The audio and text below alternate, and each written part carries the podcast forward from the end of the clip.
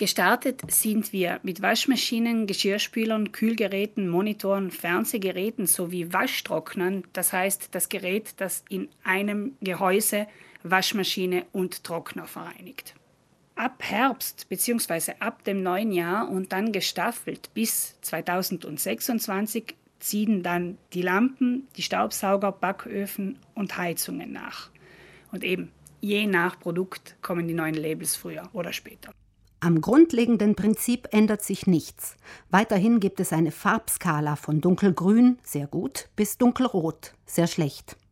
Durch das Neuordnen der Effizienzklassen von A bis G lassen sich Geräte wieder leichter miteinander vergleichen. Ein neues Messverfahren ordnet den Geräten einen neuen Verbrauch zu und somit eine andere Effizienzklasse, die alltagsnäher ist als die alte. Wenn wir die Spül- und Waschmaschinen als Beispiel hernehmen, so hatte man dort früher 220 Waschzyklen und 280 Spülzyklen als Grundlage für diesen Energieverbrauch. Jetzt ist das einheitlich, es sind immer 100 Waschzyklen und ich kann mir eigentlich ganz schnell im Kopf ausrechnen, ob ich mehr oder weniger als diese Menge wasche und kann entsprechend dann auch den Energieverbrauch anpassen. Geräte der neuen Spitzenklasse A wird es in naher Zukunft keine geben.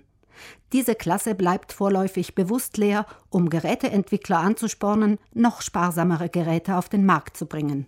Und deshalb hat man da wirklich Platz gelassen für neue Geräte oben. Also was jetzt in der Klasse A zum Beispiel war, könnten wir in der neuen Klasse in C vorfinden. Laut Verbraucherorganisationen haben sich zuletzt in den unteren alten Klassen keine Geräte mehr befunden, so dass ein A-Kühlschrank de facto einer der ineffizientesten auf dem Markt gewesen sei. Es sei kaum noch einzuschätzen gewesen, welche Geräte wirklich effizienter sind. Was das angeht, sind die neuen Effizienzklassen klarer, feinmaschiger eingestuft und somit verlässlicher. Aufschluss gibt das neue Label aber nicht nur über den Energieverbrauch in Kilowattstunden. Zum anderen sehe ich den Wasserverbrauch, dann sehe ich die Akustik des Geräts, also wie laut es ist, in Dezibel gemessen. Mir wird auch gesagt, wie lang ein Energiesparzyklus eben zum Beispiel bei Wasch- und Spülmaschinen dauert. Also diese Zeit ist in Stunden angegeben. Neu ist ein QR-Code im rechten oberen Eck des Labels. Mit Hilfe einer App lässt sich der QR-Code auf dem Smartphone entschlüsseln. Und dort finde ich dann eine Reihe weiterer Informationen zum Gerät, die mir wirklich einen detaillierten Vergleich erlauben.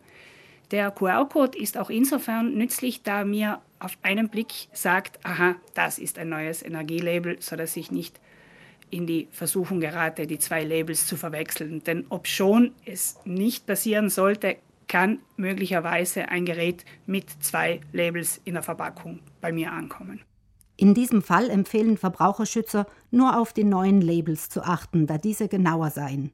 Und nicht zuletzt geben sie auch Aufschluss über den Reparaturaufwand eines Geräts. Dadurch rückt die angestrebte Kreislaufwirtschaft einen Schritt näher.